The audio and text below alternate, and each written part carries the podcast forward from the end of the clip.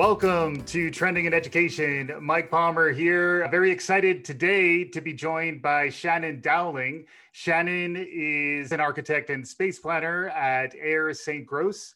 She helps lead research and planning around learning environments. She's been doing some really relevant, cutting edge stuff. We're going to get to all of that. But before we do any of that, Shannon, welcome to Trending in Education.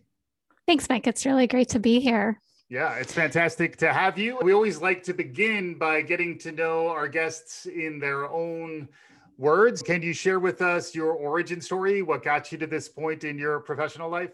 Sure. So I'm an architect by trade. I've been an architect for 20 years now. All 20 years have been concentrated in what I call quote unquote learning environments, which I'm sure your audience is very familiar with, but it's uh, K 12, higher education, and then anything that supports the growth of the individual, like libraries, museums, cultural centers. So, in addition to my actual job as an architect, I'm actually also a SCUP Fellow this year for the Society of College and University Planners. Mm. And for that fellowship, I am studying how architects and planners advance initiatives around um, equity and belonging mm. on the college campus. I've also been an educator myself at Virginia Commonwealth University for over a decade. So it's always nice because I have an experience both inside the classroom that I can bring to my work. Yeah, yeah, that sounds amazing. And it also sounds like if you've been doing this for 20 years, there are probably some macro trends you've seen over time. And I'd love to understand how you see maybe the last 20 years unfolding uh, quickly. And then the last year feels like about 20 years worth of transformation that's been happening. So I think we'll probably want to dive into that next. But taking a step back, maybe, and thinking over the last 20 years, what have you been noticing? Uh, I'm sure there's plenty to talk about, but are there any like larger trends in the design to learning spaces that uh, jump to mind? Yeah, so I, I started thinking about back in the like the late 90s, which is when I graduated from college. Just I first started practicing. That's when really the term third spaces came about. Mm. And it came about by urban planners. And then it was adapted in the early 2000s by Starbucks as a, a way to advertise a place that's not quite home and not quite work. And really over the last two decades, that term third spaces, the sticky spaces, the informal spaces where we don't ha- quite have scheduled space, but we're not quite at home. That's really been the trend driving the change across education. And then obviously the internet was invented in the late 90s, whiteboards were invented. The idea of like projection has changed a mm-hmm. lot, uh, mm-hmm. VR, AR. So just how all this stuff has come together over the last two decades has really changed how students um, learn and then how the classroom and how different learning environments respond to that. Yeah. Um, and then we overlay the pandemic on top of that. Exactly. And that's where I'd also love to get a little more, maybe after we talk a, a bit about the pandemic, what's the design process like for learning spaces and how far out ahead do you have to be thinking? What's some of the range of the, the design planning and design thinking, which is another trend we've talked about a lot on the show. Architecture, in some ways, has been doing pretty advanced design thinking for hundreds of years, uh, thousands of years, really, if you get at it. I'd love to, to get a little more of how to think like an architect and how thinking like an architect maybe is a useful uh, model for people who are trying to understand learning contexts. Mm-hmm.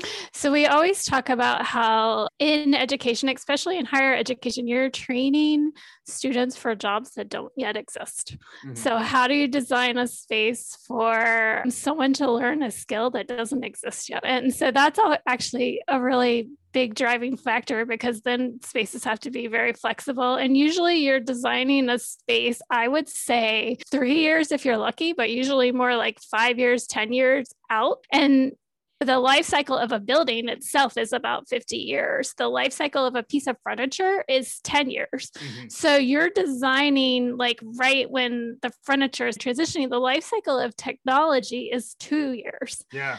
And so you can't really design if you design a building around technology that technology is going to be obsolete by the time the building gets built so it's really important for architects to think about learning spaces to really make sure that they stay on top of trends and to, mm. to really design for what's next versus what's happening right now. Yeah. And I think the moment in my career where that became really apparent and that I became really interested not just in, you know, architecture as a design profession, but really about learning and how people learn and what the trends of learning. My middle son is dyslexic And when he was in kindergarten, first grade, I started noticing that he couldn't spell his spelling words if he was sitting still, but he could spell his spelling words if he was standing up and he was doing all these hand motions and moving around. And so at the time, I had a chair. It's by a furniture company called VS, and it's called a Hokki chair. And it basically has a ball on the bottom, mm. and you can move around while you're talking. And I sat him on that chair and I said, okay, now spell. And he could move around and he could spell perfectly. Mm at the same time at work i was designing a new school of education. And so i was learning about how the teachers teach the teachers to teach. And so it was this merging of my personal world and my professional world coming together that really just got me the mama bear came out and i got really involved in wow like how do people learn? And how can what we do as designers actually improve the way they learn? Yeah. and if we just put a bunch of desks in a row students can't fidget like they they can't always think that if they can't see natural light outside how does that impact their mentality if they're uncomfortable in the classroom if they're hungry in the classroom and mm-hmm. so it just all of a sudden the parent in me and the professional in me kind of merged and just that's when i just decided i want to know everything i can possibly know to make sure that everything i have an impact on is better and can contribute to a better experience for the student. Yeah, yeah, that's awesome. And then if you think about that, let's fast forward ahead to uh, 2020 when everyone suddenly is confronted with a different model of where education can take place.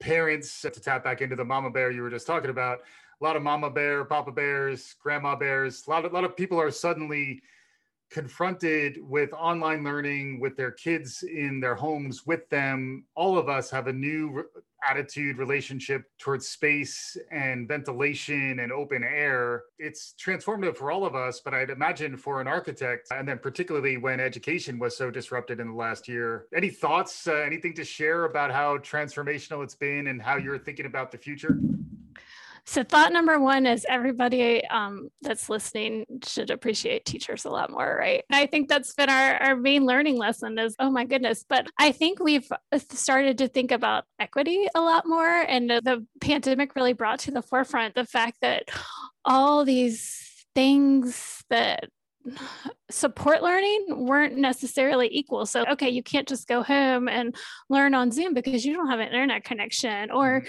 you're used to getting all your meals at school, or even on, on a college campus, they couldn't just send everyone home because there's international students and they can't get flights. So, it's really brought to light a lot of issues around equity and inclusion. And then the other thing that it's been interesting that's really brought to light is the issues around wellness and this idea that outdoor spaces really play a part in our life and meditation spaces and spaces to stop and breathe and just mm-hmm. the ability when everyone's on the screen everyone's the same size everyone has equal say you can use the chat you can use the microphone and it really made us think about how we consider the classroom again and when we think about instructional proxemics so basically instructional proxemics is someone within your social space of 12 to 15 feet mm-hmm. if they're beyond that they're in a lecture space, right? And so they're already a remote learner. And so, therefore, if you're going to learn in a lecture hall, I personally think that you might as well be learning virtually. And so, right. how's that actually going to influence how our college campuses are designed? And if we don't need these spaces where you can't, what I say, reach and teach, mm-hmm. where the instructor can't reach and teach every student, then what do those spaces become?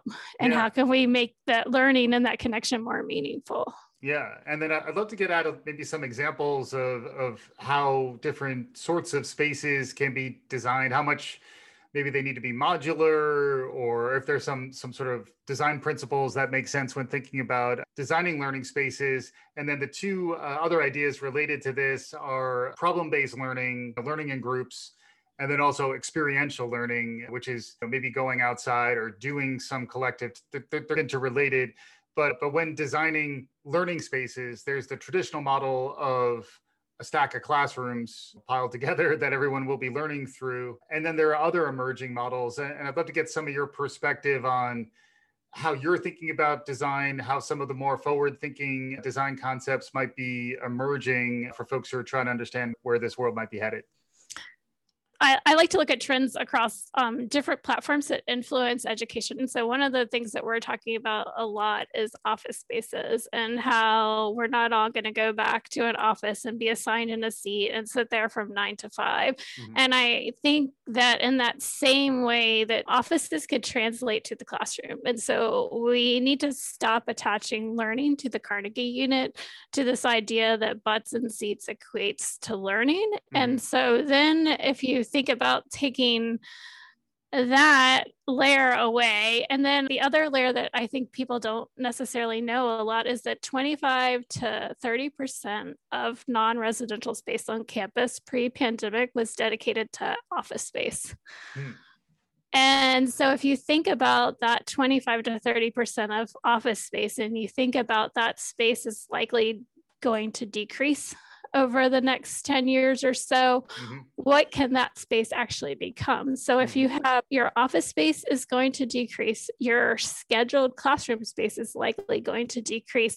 You're going to have a lot more space on campus available for other things, like for instance, this, these sort of meaningful connections, these places for students to gather, places for experiential learning, places for AR, VR. I have heard from a lot of students they want to be back on campus. However, the idea of being back on campus doesn't necessarily mean that those students want to be back in the classroom. Mm-hmm. And I don't know if you've talked to him or not yet, but Brian Beatty from San Francisco State University, he's been doing HyFlex learning for mm-hmm like 15 or 16 years now. Okay. And I was asking him about that. So that basically says students have the choice, right? They have the choice every single time whether they want to go physically sit present in the classroom, whether they want to take the class synchronously, or whether they want to take the class asynchronously. So from week to week, they can choose. Mm-hmm. And he told me that like the sort of rule of thumb that they, that they've found at San Francisco State is that about 50% of the students choose to show up in person. And then to the other 50% that choose choose to take the class virtually, about half of those students are still on campus somewhere. They're just not in the classroom. Yeah. So if you think about the idea that you have to take that 20, 25, 30 square feet out of the classroom, but yet you have to substitute that somewhere else on campus, then suddenly our campuses become a lot more informal and a lot more flexible. And I think that creates a much um, richer learning environment for students. Yeah, it's it's really interesting on a number of fronts. Your first point about how learning environments frequently mirror professional environments. There's a much broader consensus that the world of the workplace, while it'll come back, will come back with a very different design. I think more folks may be leaning towards let's just go back to the way things used to be in a learning context. Do you have anything to say to folks who are thinking now, phew, the pandemic is over, let's go. I'm exhausted. Uh, yeah, we're tired. Let's just go back to what we know. Any thoughts to that line of reasoning? I think that's going to happen. And I think that's probably going to happen a lot over the next year. And I think students are going to rebel and say, no, we're not doing this. We've learned that we can learn just as well virtually we can learn just as well remotely and something about that on campus experience and not just the on campus but the in person in the classroom experience is not meaningful to me. I'm not going to do it. Yeah. And so i feel like before there was a little bit of pushback from some professors around active learning even though study after study has showed us that active learning is 1.5 times more effective than traditional learning I think that we're going to have to start going that way in order to offer those students something to come to class for. I think there's also going to be this shakeup where universities are going to try more in person learning. They're probably going to get a little bit of pushback. I know that they're getting a lot of pushback from the professors about hybrid learning. I don't necessarily think hybrid learning is the way to go either. And I think yeah. they're going to have to really try a bunch of things to find what the right mix is. The thing I've been encouraging universities to do is really stay flexible and to think about sandboxing mm. and prototyping and just don't spend a whole bunch of money on something until you've tried it. Let's just take a whole bunch of ideas, throw them out there, and see what works and what doesn't work. Yeah. Um, you also mentioned equity and the the awakening around uh, social justice and the digital divide. How is that informing the design of learning spaces? Do you have any examples or, or concepts uh, for us to understand? Uh... Yeah, I actually started studying this about two years ago, and last summer, all of a sudden, we had this pandemic that was brought on by the COVID nineteen, and then we had this pandemic over the summer brought on by George Floyd and Breonna Taylor and others that people basically said, no, we Black Lives Matter. We care about people. We are sick of the racial injustices that are going on, and we demand something to be done about it. And for the first time, universities have been coming to architects and saying, what does that mean to the space? Mm-hmm. And how does space actually promote inclusivity? And I my personal opinion from everything I've researched is that it's really all about choice. Mm-hmm. And it's really all about giving the student the ability to come into a learning space and to find a, their own spot in that space that makes them comfortable mm-hmm. without necessarily having to disclose any kind of difference that they mm-hmm. have. And I think we're going to see classroom spaces that offer places to sit, places to stand, places to lean, places to work in groups, places to work by yourself. It's going to accommodate a bunch of different neurodiversities. It's going to accommodate students of different ages. There's a lot of talk around transgender students and bathrooms and stuff like that. And yeah. somebody pointed out to me something really interesting about students with physical disabilities that can't necessarily use the restroom the same way the rest of us do. And especially as we're talking about veterans coming back to college campuses. And mm-hmm. so um, just considering restrooms that have adult change changing tables in them alongside restrooms that are a little bit more gender neutral. So I think there's just a lot of different ways we can consider accommodating people of different abilities. And I think that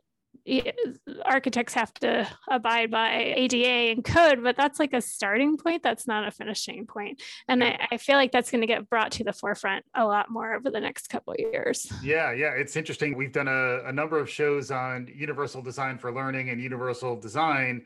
And, and then I realized as you were talking, oh, Shannon has to apply the, the root principles. A lot of the ideas that are being borrowed in universal design for learning began with really a revolution in architecture. How recent is the the movement towards adding ramps and curb cuts and, and all that? That's now become very much a standard, I think, in a lot of uh, architecture. But it's something that I think we can take uh, for granted. And then I'd love maybe just building off that example, if there are other things on the horizon based on what you're seeing uh, in architecture.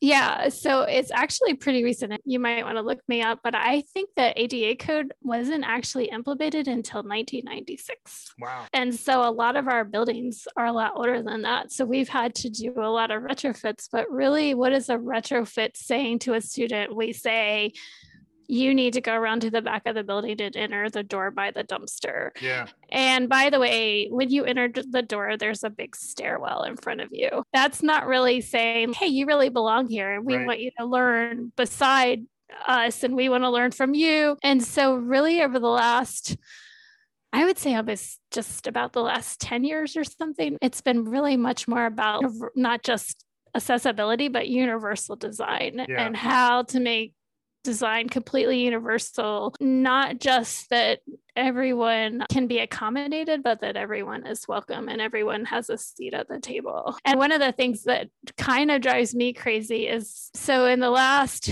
like maybe five or six years, every new academic building that you walk into has that big cascading social stair right at yes. the door. Yeah. And they're very beautiful. Uh, but if you start to look at them, the people that you see sitting on the social stair are your traditional students mm-hmm. that are 18 to 22 years old. They have perfect, quote unquote, normal physical abilities, and everyone else goes around and avoids that area. Yeah. And so I feel like that's going to be one of those things that we look back on in 10 or 20 years and say that was the mistake of that time that yeah. we made that when we, before the pandemic, before we were thinking about inclusion really well. Yeah. That's interesting too, because those are the, they're they're all over brochures. They're good photo ops. Frequently, that design goes into it, but then when it actually needs to be used and used by everybody in an inclusive way. Also, I love the you're touching on belonging is a big piece of the diversity equity and inclusion conversation that I think folks don't necessarily understand how foundational it is but it, it, sounds like that is something you've been focused on specifically is how do you make sure that everyone feels like they they have a sense of belonging on campus yeah and so it goes all the way back to Maslow, right? Mm-hmm. And this idea that your physiological needs have to be met, which we've really has been brought to the forefront during the pandemic. And then you have to be able to belong in order to reach that higher, the top of the triangle about acquiring knowledge. And mm. isn't that really what education is all about? Yeah. And so if you're not comfortable in a spot and you don't feel welcome there and you don't feel like you belong there, then how are you actually going to learn yeah. in that space? Mm. And so if we continue designing these front facing spaces where students can't see what's behind them, where they can't turn around and learn from their the student that's sitting beside them, like how comfortable is everybody in that environment? Mm-hmm. And if we think about the fact that the US is becoming so much more multicultural, we have to really start to consider things like building names and artwork and mm-hmm. color schemes and orientation. And how is all this going to influence it so that every student that comes to a campus or comes into a school says, okay, I can belong here. And yeah. if I belong here, then I can actually learn here. Yeah, yeah. Uh, the, the other thing I wanted to touch on, I want to get to libraries too. My wife uh, will, oh, yeah. will, give me credit by bringing up libraries. We'll, we'll come to that next. But before we get there, the other theme that we hear a lot about these days is how polarized we are and how civil discourse for, uh, between people who might have differing opinions is something that's much harder and harder to find. And, and frequently, university campuses in particular become flashpoints for a lot of those types of conversations how do architects understand or how do you as an architect understand designing for both facilitating discourse but also making sure that there's not a, a constant battleground of ideas where, where two armed camps are are competing with one another yeah. So the first thing, and I don't know if this fully answers your question or not, but the first thing I started thinking about is the fact that traditionally campuses have had the lawn or the green space in the middle and that space is this formal space and there's a ring of academic buildings on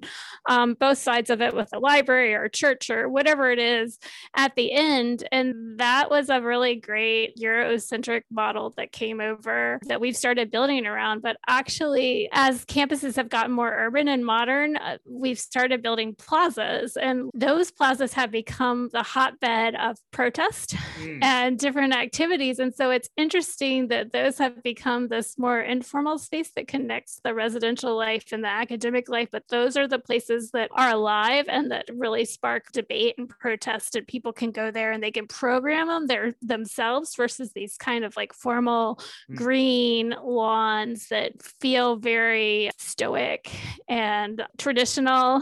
So mm. it's been really interesting to just see that and some of the other things I've heard, if we're still on the outside of a building, is how the campus is designed and what the materiality is. If it's very brick and Gothic, um, collegiate Gothic architecture, maybe that's somewhere that someone doesn't feel as comfortable. If the plants are completely manicured versus natural landscaping, that's somewhere that people aren't going to feel um, as comfortable. So it's really about how do you create campus design that uh, once again we go back to belonging that make people feel like i'm comfortable expressing myself here and being myself here i've also heard i've asked the same question to students a lot and you know they say they that they speak up in the classes where they feel like they can turn around and talk to their neighbors mm-hmm. that they're uncomfortable in the classes where they have to face forward all the time so I think that the more we can create campuses where students can actually talk to each other and get to know each other and mm-hmm. learn from one another versus this voice at the front of the room, the more interesting our campuses are going to be and the more creative they're going to be and the more they're going to promote a multitude of discourses. Yeah, that, that makes a lot of sense. I was talking to you briefly about libraries before we got started. It does seem like that's a space where the architecture and the design thinking has opened up over the last 20 years or so any ideas from libraries or other spaces that are not maybe traditional classrooms that uh, architects are thinking about that the rest of us might want to pay a little more attention to? Yeah, I was talking to you about this before, and that actually a quick plug here Elizabeth McLean and my office and myself are going to give a talk about this at um, Tradeline Space Strategies in October. But it's really about how the design of libraries and what we've learned from that could influence the rest of campus. And so we were talking a little bit about how the digital revolution and the turn of the century like made libraries as we know it obsolete because we didn't need a place for a bunch of books. And so libraries had to think, what can we do? Uh, so they've transformed from this place for books to this place for people. They've become louder. They have let um, people eat in the library. There's more technology in the library. They've started to put meeting rooms and maker spaces, meditation spaces, all these sort of unprogrammed spaces where people can no longer just um, absorb knowledge, but actually create knowledge. And the library is now 24 7 most successful building hub of the university. So mm-hmm. now, how can we take those lessons that we've learned and apply them more broadly? So, this idea that if a building isn't about Carnegie based scheduling seats and butts, and it's not about like course after course and student after student, what's it about? Mm-hmm. And it's going to end up being about connections and about meaning, and just like the library was before. So, it's almost like we just have to take what we learned at the library and figure out how to scale it. Yeah. That's really interesting, and we'll have to we'll definitely include links to your uh, upcoming appearance in October for those who are are curious about that. There's, I think there's a lot going on in that idea. We're getting closer towards the end of the conversation here, Shannon. So this is where we try to look towards the future and try to understand what else is emerging. You mentioned AR and VR and some of the new spatial interactive technologies that are emerging. That's definitely something we've talked a lot as a trend that's capturing people's imaginations any thoughts on that or thoughts on other things that are new and emerging that are relevant to how you're thinking about designing learning spaces? So, thoughts that are new and emerging that may or may not apply. There's a professor at the University of Texas in Austin that has started teaching his course this last semester via hologram. Mm-hmm.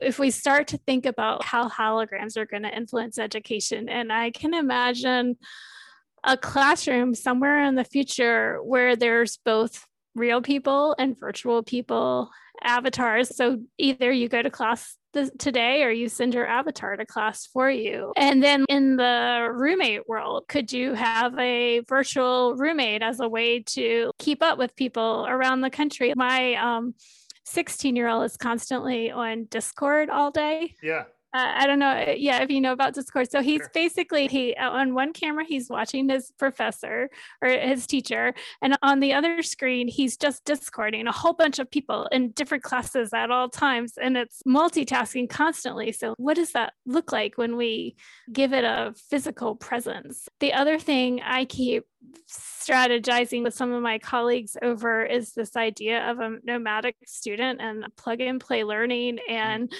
subscription based university where if the student becomes the 60 year learner where you plug in and out of education once every 10 years or so, how can you transport yourself and plug in and out of universities? And are we going to get to go as far as Japanese sleeping pods or this Airbnb of being a student? Can you check into a university for a week at a time and then yeah. be somewhere else globally and, and check in over there? And what's that going to look like? And what's that going to do to residence halls. So I feel like in tons of different ways the, the campus environment could if we let it really grow and strengthen over the next 20 years. Yeah yeah that's fascinating stuff. I started thinking about the WeWorks for learning where just check in even as any point in your life that, that that that really got my wheels turning. As we're wrapping up here there's some really interesting stuff. I don't know if we've had a lot of uh, conversations like this on the show before. If folks want to learn more about this type of stuff do you have any recommendations where they could look for more information about the type of work that you do Sure. Ayers Saint Gross just finished up writing a white paper on this. It's going to be on our blog soon. And it's basically um, looking at spaces post pandemic. One is looking at formal academic spaces, looking at research spaces, looking at informal spaces, and looking at student life spaces. And it's almost three columns. And the first one is here's some beginner things we can do. And the middle column is if you want to take it a little further. And then the third column is like, hey, this is out there on the horizon. This is bold. Um, mm. Like, you know, this is like Japanese sleeping pods for universities. Yeah. Type crazy. But hey, I personally also follow, and I'm, I think you've had him on your show before, but I follow Bryan Alexander a mm-hmm. lot. Oh, yeah. And so I like to keep up with his guests and, and just hearing what they say and then trying to, like, as an architect, what's how's that going to translate into the the built world. And that's how I read everything every New York Times article, every Wall Street Journal article that comes out, every Chronicle of Higher Education. What are they saying and how's the built world going to respond to that? Yeah, yeah, fascinating stuff. Uh, Shannon Dowling, love to have you back on again in the future. Uh, this perspective, I think it's really uh, important. And as we mentioned before, frequently where architects go, the rest of us eventually go in a few years. If you want to get ahead of the game, just because the planning cycles are so far and there's a lot of intentionally looking beyond the here and now, architects are, are great resources. Thank you very much uh, for joining us on, on, today's show. Thank you, Michael. Yeah, and uh, and that was Ayers Saint Gross. Shannon is architect and space planner there. We'll be sharing links to all this information if you want to learn more uh, on our website. Thanks as always for listening. This is Trending in Education.